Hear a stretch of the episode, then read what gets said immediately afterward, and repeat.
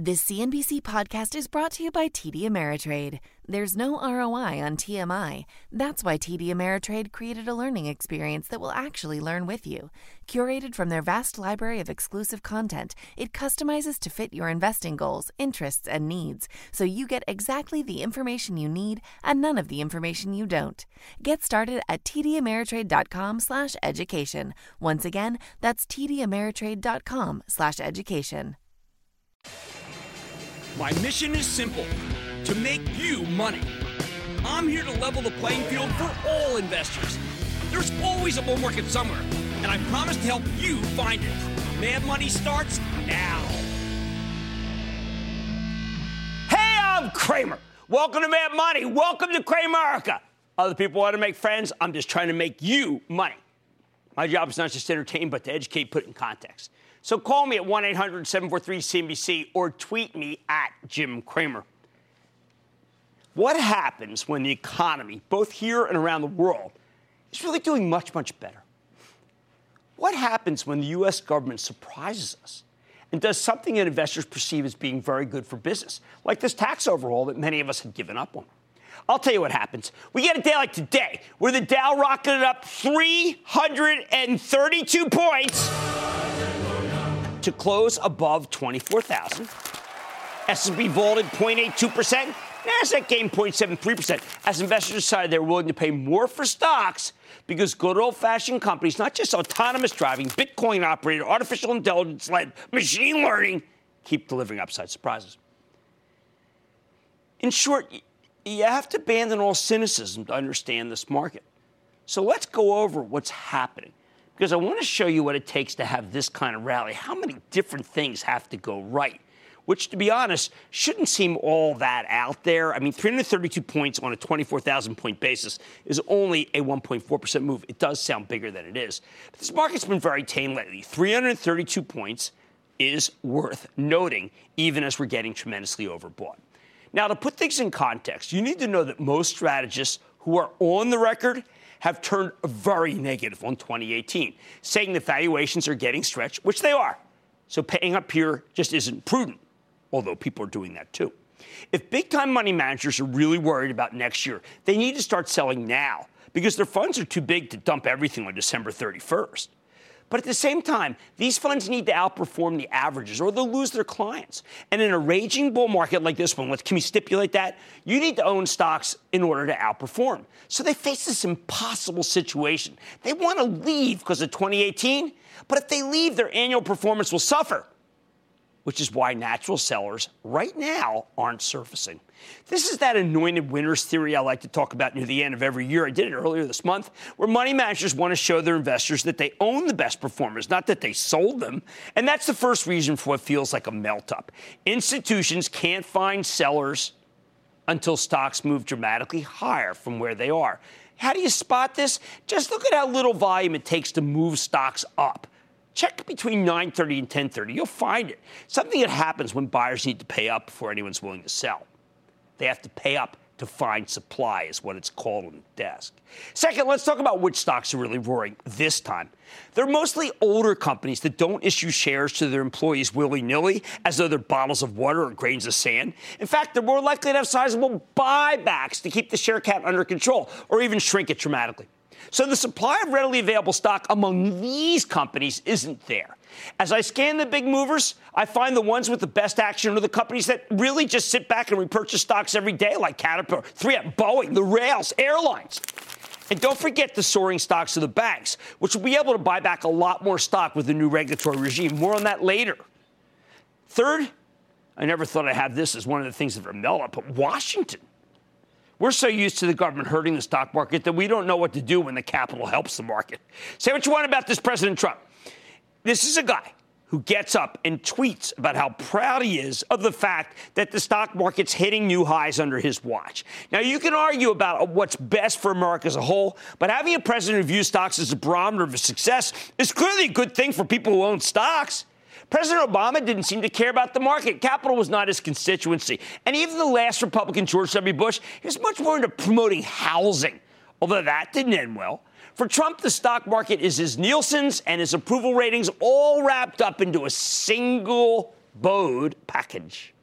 Meanwhile, millions of Americans view the stock market as a good place to make money. They just buy index funds and hold them. Those investors now have some big gains. Hey, you know what? They can take some off the table if they want to, but they feel richer. And that's what makes you spend. Fourth, there's that actual tax bill. Again, I don't want to argue about the merits of this law for the country as a whole, and boy, they better pass it, or we're going to have a serious problem here for this day. But it's fabulous for all kinds of businesses, except for mostly tech companies that don't have uh, don't have sprawling overseas operations. Yeah, that, again, that's a common characteristic of what's rallying. It's a government-mandated rotation into domestic companies and companies that can uh, repatriate assets. Fifth, perhaps more important, the rest of the world's on fire. Think about it. For the last decade, there's always been some region, right, that was holding the country, the world back, and then the for and therefore us. I mean, first it was us, then it was Europe, then China, then Russia, then Europe again. What's bad now? Not much except Venezuela, which, by the way, is actually good for oil because it will curtail the production. And remember, this market likes higher oil prices. Six, you've got the raw data that comes out of the government. Every inflation number is low. Every employment number is high. Every wage number is just okay. Every spending number is pretty good. If you were back in Economics 101, you'd have to throw away your textbooks because red hot growth without inflation is simply not supposed to be able to happen. But it's happening. Sure, we'll have rate hikes, although at this pace, it'll take two years before they start to crimp business. Okay, let's go deep. Seventh is the Rebel Alliance is successfully attacking the Death Star. Or in English, as powerful as Amazon is, it's not big enough to destroy everything, at least not yet. When Amazon bought Whole Foods, it sent the stock of Kroger, the largest independent grocer, down to 21 bucks. It was a brutal comeuppance. But today, Kroger announced some pretty good sales, and we realized that the Death Star hasn't killed them. Same time, Costco posted an extraordinary 8% increase in same store sales after gasoline, and the drugstores are doing better. Amazon hasn't killed them either. By the end of the day, it's clear that the most shorted group in the market, the retailers, just aren't complying with the short thesis. Why should they when PVH, which dominates a huge percentage of apparel, is crushing it? As CEO Manny Chirico told us last night, right here, this is the best holiday season in four years. Since no retailer is, is expecting that, and I mean none, there's not a lot of excess inventory, which means there will not be a lot of sales, which means there will not be a pressure on a lot of gross margins, which means there will not be a lot of disappointments. Or put it another way, retail's going to have a holly jolly Christmas. Hey, it's the most wonderful time of the year.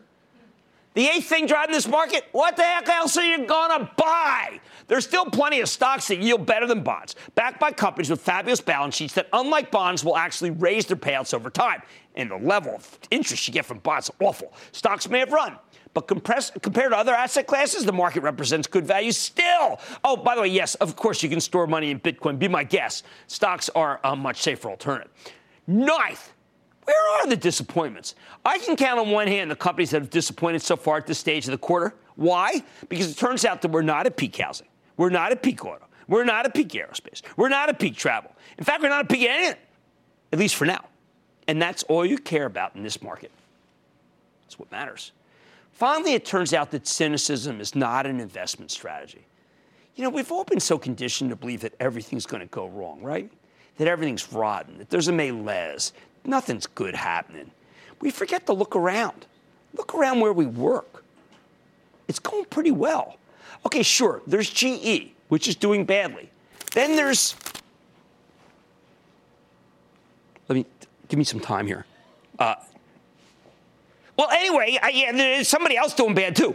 And, and, even GE, which has become an oil company in drag, could do better if the price of crude keeps climbing. Uh, give me some time. I'll come back with another that's disappointing you know, maybe after the commercial break, or maybe tomorrow's show. Okay, I'm looking at my executive producer. Help me here. No help. No help whatsoever. Sticks with the GE theme. All right, so here's the bottom line. Good. Okay, thank you very much. All right, all right, thank you. That's great. Another county heard from. Fabulous. Okay, so, sure. That was the joke. Oh, yeah, hey, thank you.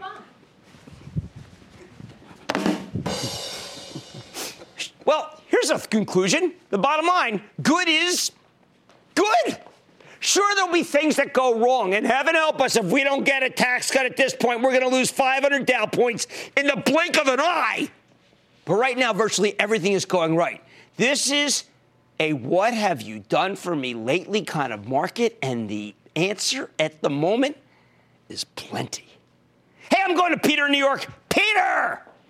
Booyah, Jim. How are you, sir? Oh, man, I'm rocking. How about you, Chief? Pretty good. I want to thank you, first of all, for what you do for America and the world with your well informed stock tips. And Thank one you. more thing, real quick.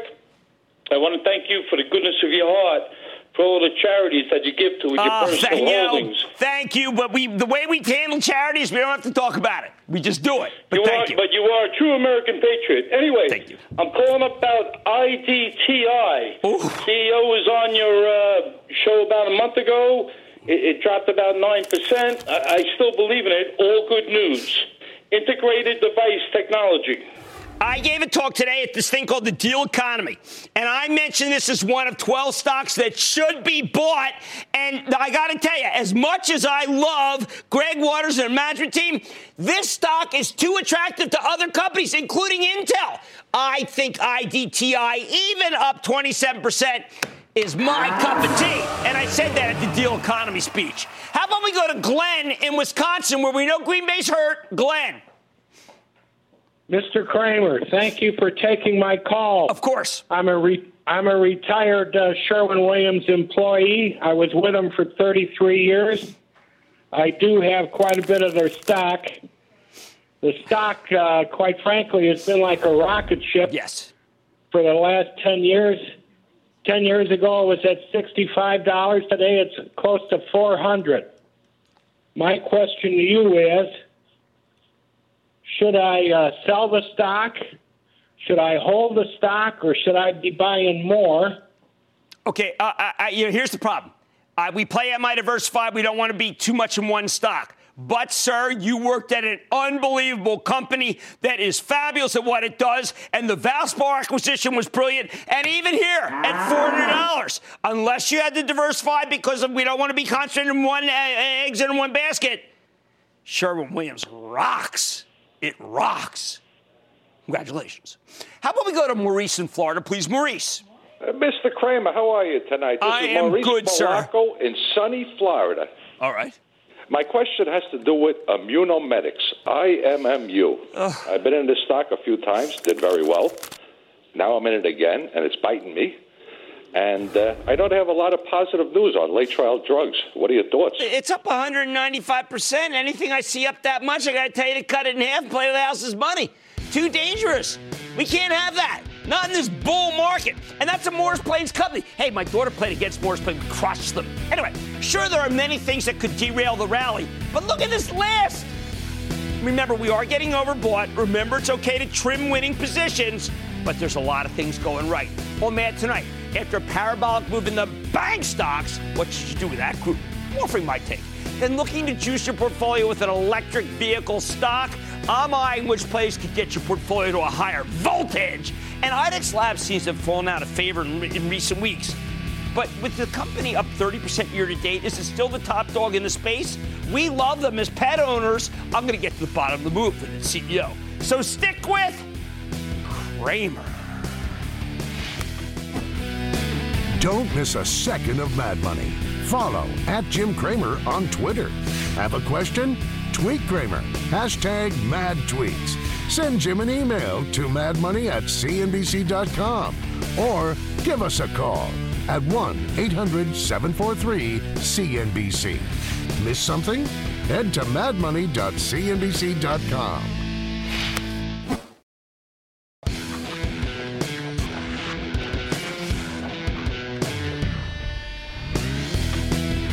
Normally, I hate parabolic moves. I don't care if it's Bitcoin, tulips, or the NASDAQ, or oil, or blockchain for that matter. A parabola is bad news. And I particularly despise parabolic rallies, the kind with a huge upward slope. When you see them in slower growing industries, there's a word for that kind of action, and the word is unsustainable. Yet that's exactly what's been happening with the bank stocks in the last 72 hours. Parabolic moves that seem hard to justify based on the numbers. So, what do you do with the financials? Look, managing your money is a lot like being a doctor. The ultimate imperative is always first do no harm, which I translate loosely as meaning no one ever got hurt taking a profit.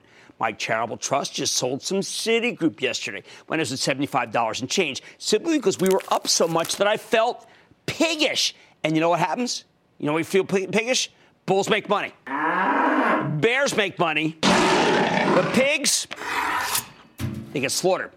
Now, these rules don't get repealed during a terrific rally. If anything, that's when your discipline becomes all the more essential. I can imagine Karen Cramer, who ran my trading desk, taping a post it to my forehead saying, I didn't take profits in Citi when I had them. I deserve nothing less than total contempt.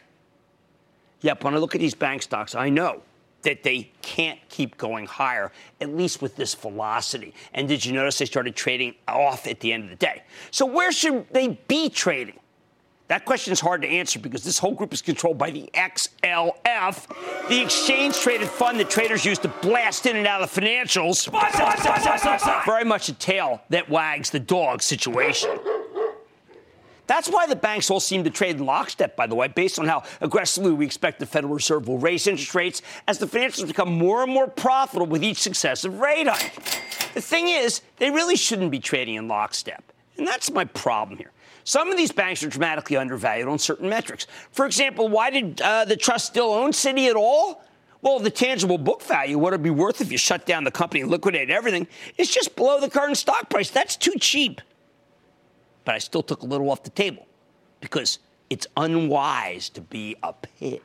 Now, if you ask me where the XLF should be, I can justify at least another 5% move conservatively based on the fact that we could get four rate hikes within the next year, including December bump up. Remember, for the banks, a rate increase translates into a revenue increase almost immediately. And that's especially true for some banks more than others, like Bank of America, which has the largest deposit base. I think Bank of America makes for an interesting object lesson for you here.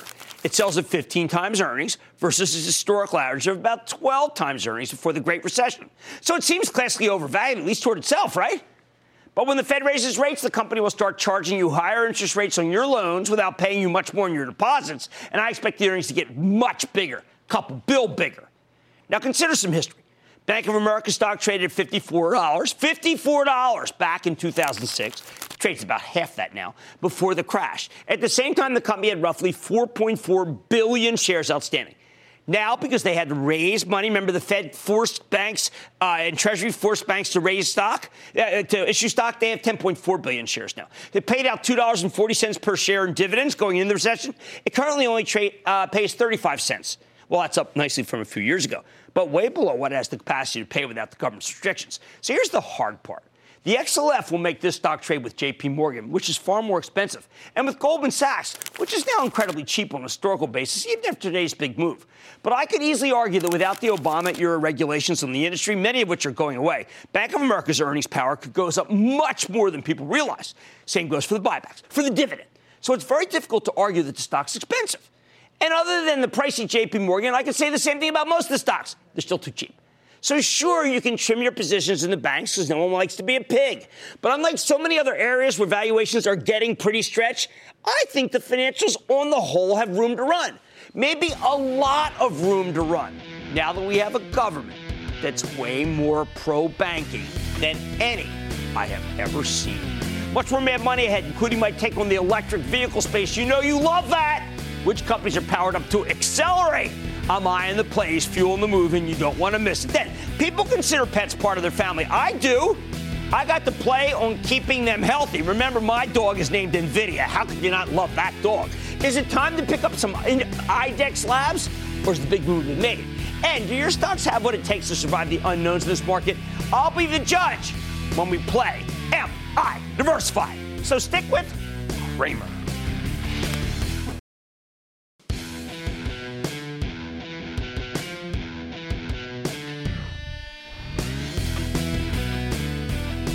After today's incredibly bullish rally, I want you to remember that not every move has the same shelf life.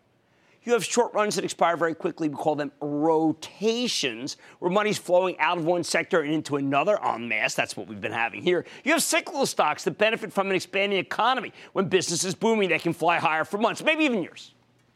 But sooner or later, the tide goes out, the economy does slow down, the Fed raises rates too far, and the cyclicals start drifting back to earth. I don't think that's going to happen anytime soon, especially not if the Senate can actually pass tax reform. It does look increasingly likely, but it will eventually happen.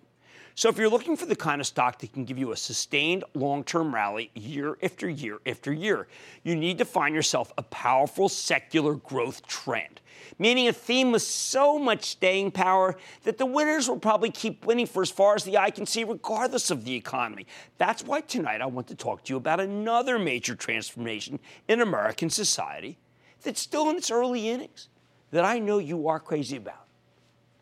I'm talking about the rise of electric vehicles. Now, I could just tell you to go buy some Tesla, the one all electric automaker, and leave it at that. But longtime viewers know that I think Tesla is a cult stock, which makes it notoriously difficult to analyze, let alone figure out where it deserves to trade. I could tell you to buy the utilities, as they're all running as if we're going to ban gasoline and mandate electric cars. But if interest rates get go higher, which they eventually will, believe me, you'll get crushed. Here's the thing. When one of these themes gets big enough, when people realize it truly represents a major secular shift, a tectonic shift in consumer behavior, like we're now seeing with electric cars. The direct beneficiaries of that trend often see their stocks trade up to nosebleed levels. That's why I like to hunt for the more tangential winners, the less obvious plays that tend to represent some better value. And when it comes to battery powered cars, my favorite tangential winners are Albemarle, which you know I've talked about, FMC, and PPG Industries. Bye, bye, bye! All three, which I think are worth owning. Why? Let's start with the big picture, and then we can zoom into the specifics of each company. As far as I'm concerned, electric vehicles are indeed the future. And in the words of the late great football coach George Allen, the future is now. You may not see the appeal, but you need to remember that millennials are incredibly environmentally conscious and post millennials, even more so. They're talking about that small footprint footprint thing. You ever hear that? Oh, you have to have a small foot. That's true. You do. They hate pumping fossil fuels into the atmosphere. But it's not just the kids. Some countries have actually unveiled plans to ban the internal combustion engine at some point in the future. Over the summer, France and UK both said they're phase out gas and uh, diesel cars by 2040. China plans to do the same. They don't have a timeline. Plus, as the price of oil continues to recover, electrics become increasingly attractive, pure as a way to save money on fuel. So you put it all together and you get an industry that is growing like a weed. Last year, more than 750,000 uh, 750,000 plug-in electric vehicles were sold, 750,000 worldwide. That's up 40% from 2015. And this is at a time when gasoline prices were dirt cheap. Overall electrics still represent a tiny fraction, about 2% of the total. But to me, that just means that there's still tons of potential for the category to keep expanding. Younger people, listen, this is a trend. You buy it now in your teens and in your 20s. Put these away. Two days ago, analysts at UBS projected by 2025, one in six new cars would be electric. Now, that, that may be wildly optimistic, but the fact that it's even imaginable tells you everything you need to know. Meanwhile, the technology keeps getting better and better. The batteries last longer, which makes owning an electric car more vi- viable. And there's more charging infrastructure, particularly in China. More broadly, everybody in the auto industry wants to be like Tesla, which has already moved beyond cars with its electric heavy duty truck that it says is coming out in 2019. Last month, General Motors announced that they're rolling out two fully electric cars next year, 18 more coming by 2023. Uh, just today, GM introduced its uh, new self driving battery powered Chevy Bolt, and they're hardly alone. It seems like the whole industry wants to jump on the electric bandwagon. By the way, Phil LeBeau covers this area better than anyone. Much of what I've learned is from him. But we talk stocks here, and in short, it's a really powerful secular trend, and I got to find some stocks to help you play besides GM and besides Tesla. First, I really like Albemarle and FMC. It's a pair, they're chemical companies. They both produce lithium, an essential ingredient in the kind of lithium ion batteries that power electric cars. Autos are a game changer for this business. Most rechargeable batteries use lithium. But while your laptop might need just an ounce of this stuff, I mean, that's all this really needs. Look at ounce, okay? A high performance electric car battery needs more than 100 pounds. 100 pounds of lithium. Albemarle is a special chemical company that supplies a broad range of industries. But what really got me excited about this one was its lithium compounds division. I recommended it roughly 18 months ago in May of 2016. The stock is giving you a phenomenal 80% gain nearly triple the return of the S&P 500. I bet it actually has more upside, although it's obviously run a great deal. How about FMC? This is another specialty chemical play that's mostly focused on the now booming agricultural space. Did you see the Deere quarter last week? And this is thanks in part to a recent asset swap with Dow DuPont where it was really just DuPont at that point, where they get some terrific businesses for much less than they were worth uh, since DuPont needed to sell in order to merge with Dow Chemical, want to get the government's blessing. But FMC also has a rapidly growing lithium business, one that the company plans to spin off as an own entity next year. It's a move that can unlock a lot of value. Now, I started recommending FMC in mid-January. Stocks up 60% since then, S&P 16%. Now, both FMC and Albemarle reported very strong quarters earlier this month, but lately Albemarle has caught a series of downgrades. Sell, sell, sell, sell, sell. But it's all because the stocks move so much. That said, Deutsche Bank took the stock from buy to hold based on a new worry. Worried about lithium capacity coming out of China. They think it could start putting downward pressure on prices. I don't call me skeptical. But Sociedad Quimica, which is Q-U-I-M-I-C-A, but it's pronounced Quimica, the Chilean mining concern that produces most of the world's raw lithium, says that demand for this stuff should double every five years going forward.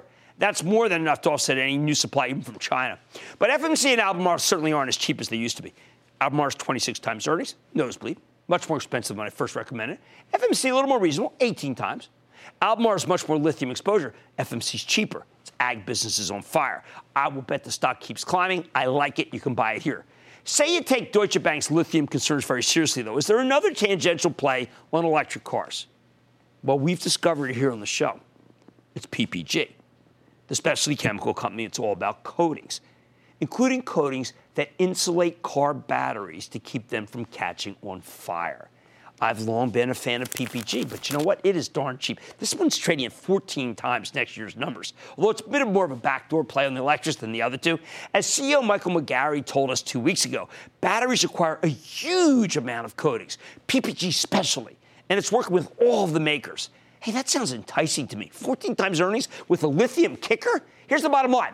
When you find a powerful secular growth trend like electric cars, you stick with it. And that's why I still like FMC up here. Albemarle works on a pullback. And PPG? Let's just call it a plain bye bye bye. Jack in Ohio. Jack. Hello, Mr. Cramer. This is Jack calling from Columbus, Ohio. Nice. What's up?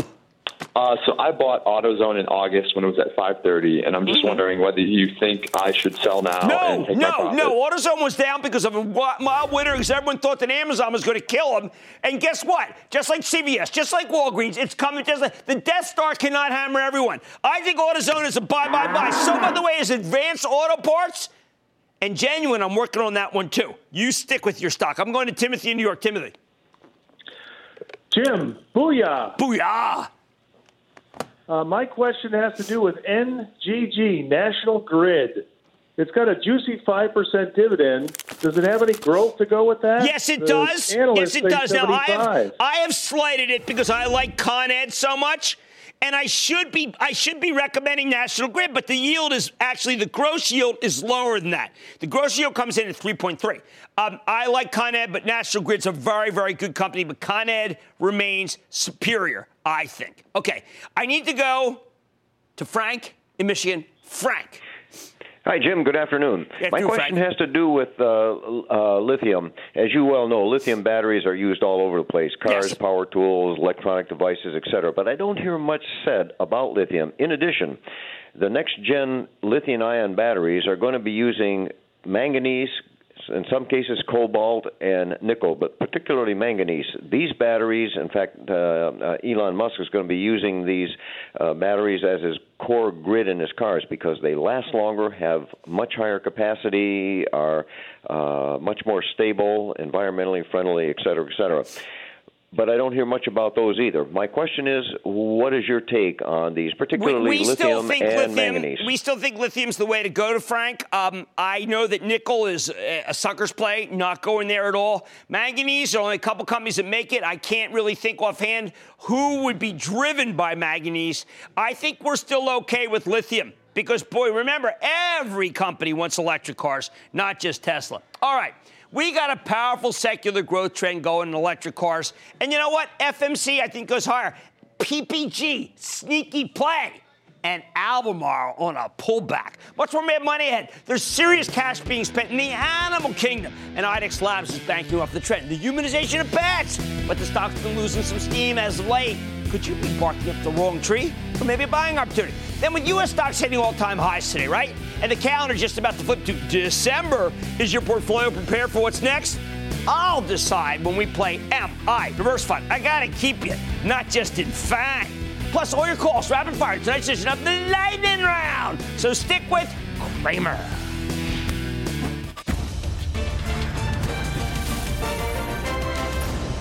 Tomorrow, kick off the trading day was Squawk on the Street. Live from Post 9 at the NYSE. Very in sync with, but up up. Whole Foods. Millennials. Millennials. Whole Foods. Millennials. Whole Foods. Darn millennials. It all starts at 9 a.m. Eastern.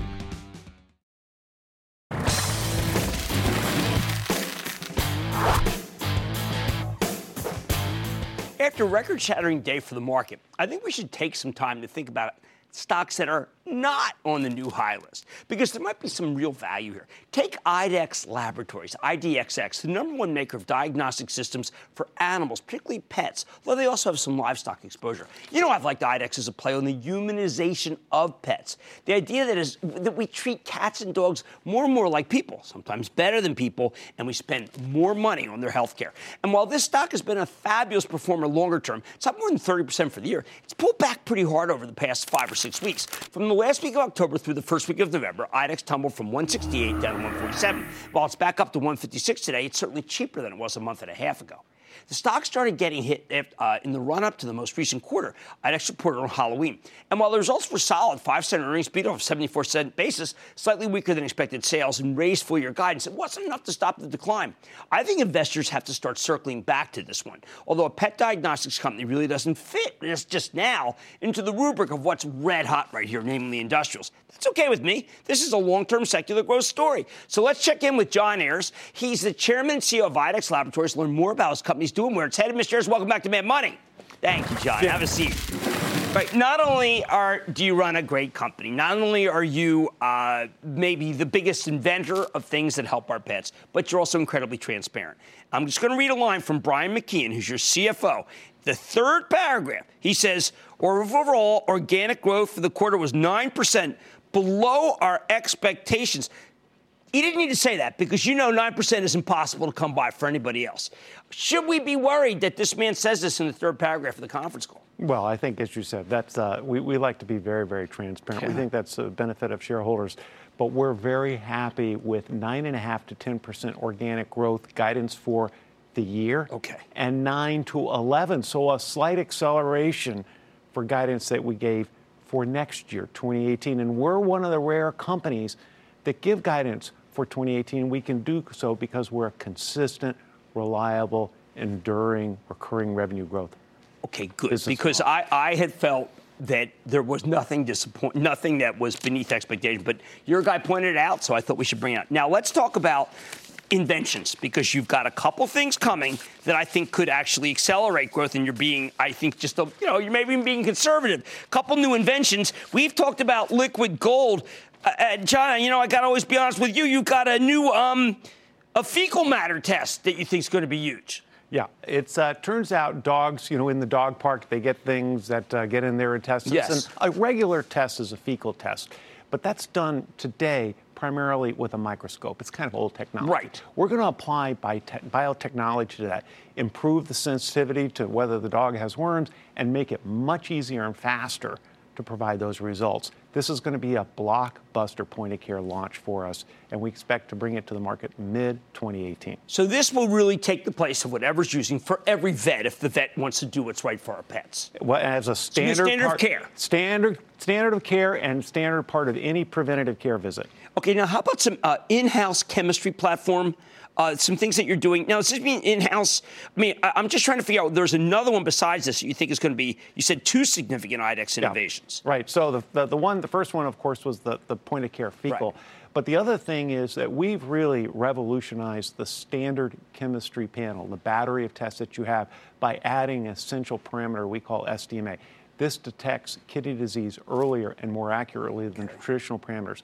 We've tested over 12 million pets have benefited with our reference lab version. We're now going to bring it to our point of care chemistry analyzer. Vets run just as much chemistry in the in the right. practice as they do when they send out, and we're adding it. And and when vets come to appreciate that it's an essential part of a standard panel, they're going to use IDEXX. Well, if it's in house, that means that maybe my I can have one appointment and get and wait not have to wait and come back? Exactly. Oh, you man, could have the results during the appointment and find out, you know, if there's any issues and what, what you should do uh, as a treatment plan. That's right we there, in want. what we call that real-time care. Okay, now that's fantastic. Now, um, I do want to talk about millennials just because the numbers that you gave us this time are incredible. 41% say money is no object on their pets. No object. And these people don't have that much money. Yeah, that, that, that's a high for all the demographics. Uh, millennials are the pet generation. Uh, you know, I don't know what we taught them, but they, they, they, 57% of millennials say that pets make them happier than almost anything else, and that's the high among the And, generation. and I want to leave, I got to get this point. People who regard pets uh, mentally therapeutic. It's incredible. Well, it's uh, pets are there's a lot of clinical studies that pets improve our mental and, and physical well-being. Well, look, I just think you guys are the innovator. I love the standard of care. I know enough vets to know that they're going to throw out what they have and give us this because we want results immediately for our dogs. We do not want to wait because we can't, we don't know what they're thinking. No, vets they don't, pets don't tell us, do Uh, they? I sure wish they did. That's John Ayers.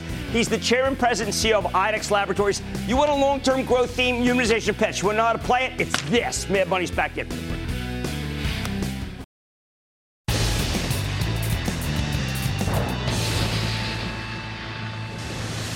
It is time. It's time for the lightning round.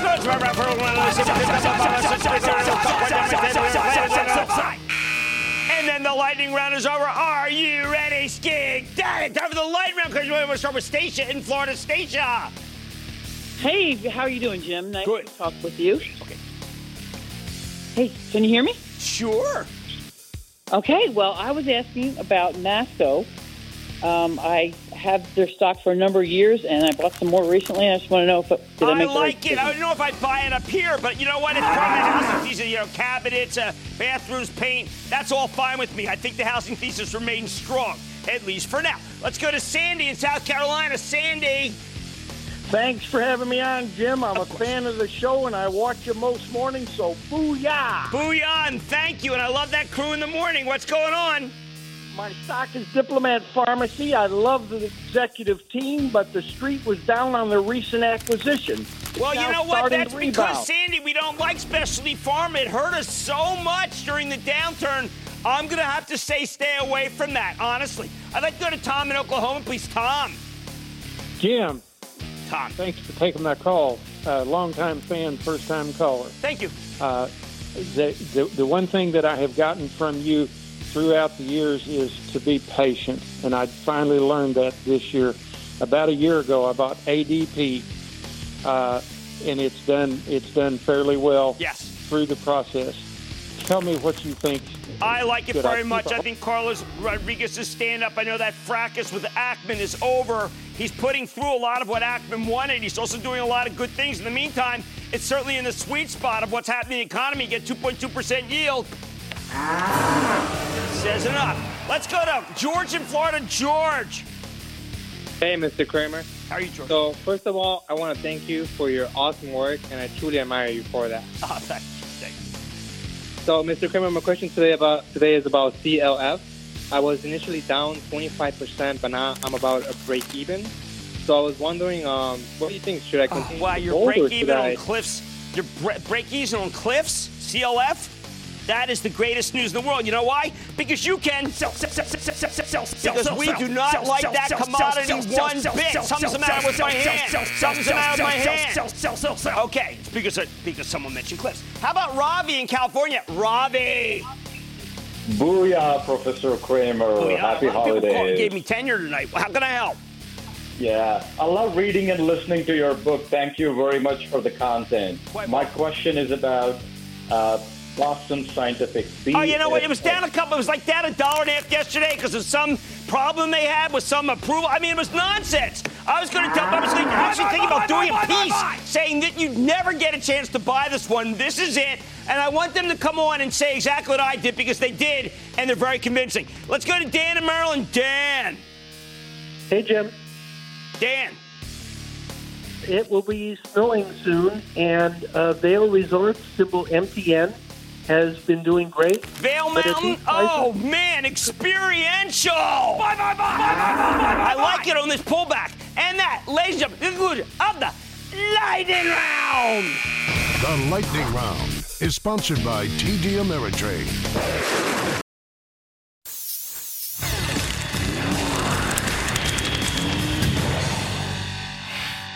Day for the market. Dow pushing right past 24,000. Now, wouldn't it be nice if all days were like today? Unfortunately, that's not always the case. That's why we're so critical. It's why we have to have a diversified portfolio.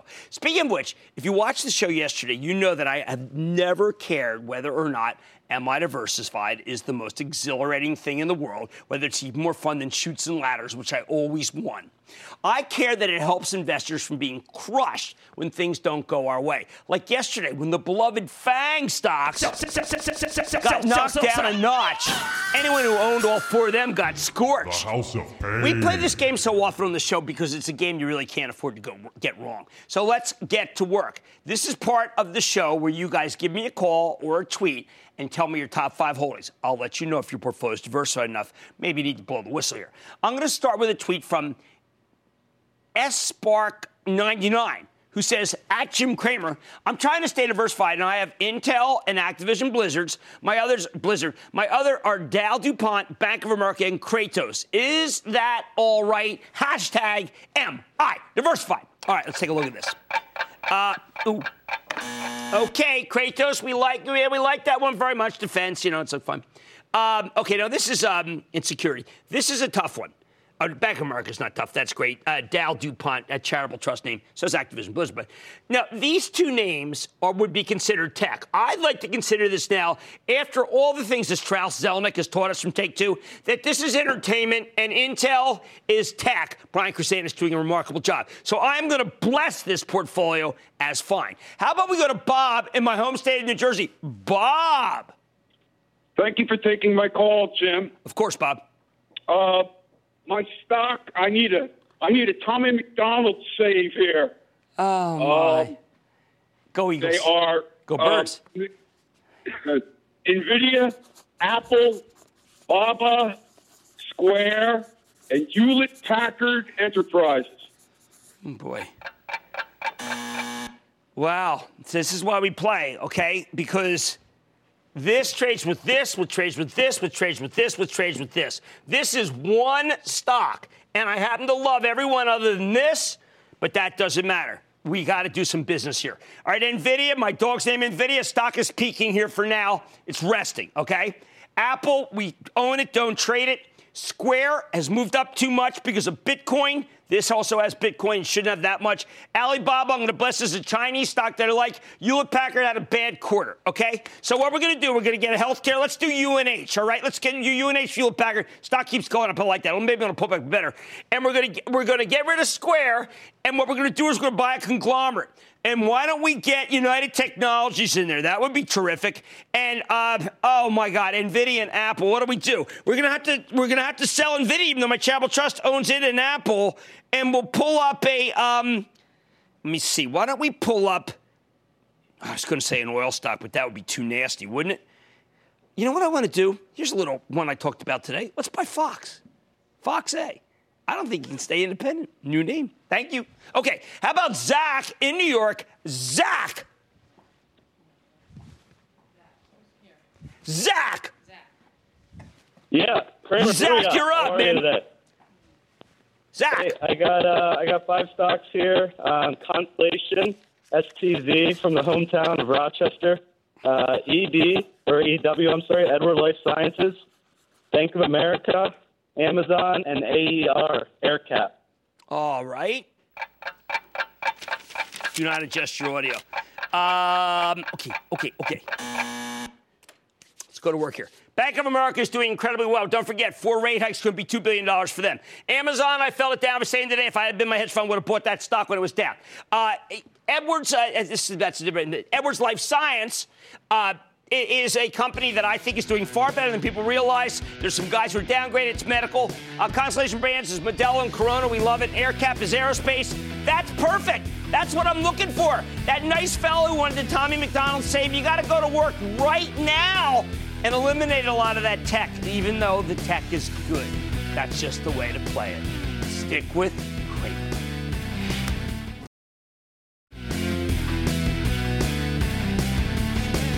I'm going to repeat something I said from my diversified and from my bank piece. It's okay to do some trimming. Yes, it feels good. But I got to tell you something. We sold some banks and some other stuff for the Charitable Trust, and even though they continued to go up, and they did, I don't mind because bulls make money, bears make money, and hogs, they get slaughtered. I like to say there's always a bull market somewhere. I promise I'll find it just for you right here on Mad Money. I'm Jim Cramer, and I'll see you tomorrow. CNBC's Workforce Executive Council is a premier group of C suite human resources executives from leading companies across the country. It offers a members only portal and chat, plus exclusive industry content, with access to breaking news calls and digital networking experiences. The network and resources HR leaders need now. Apply to the Workforce Executive Council at cnbccouncils.com slash WEC.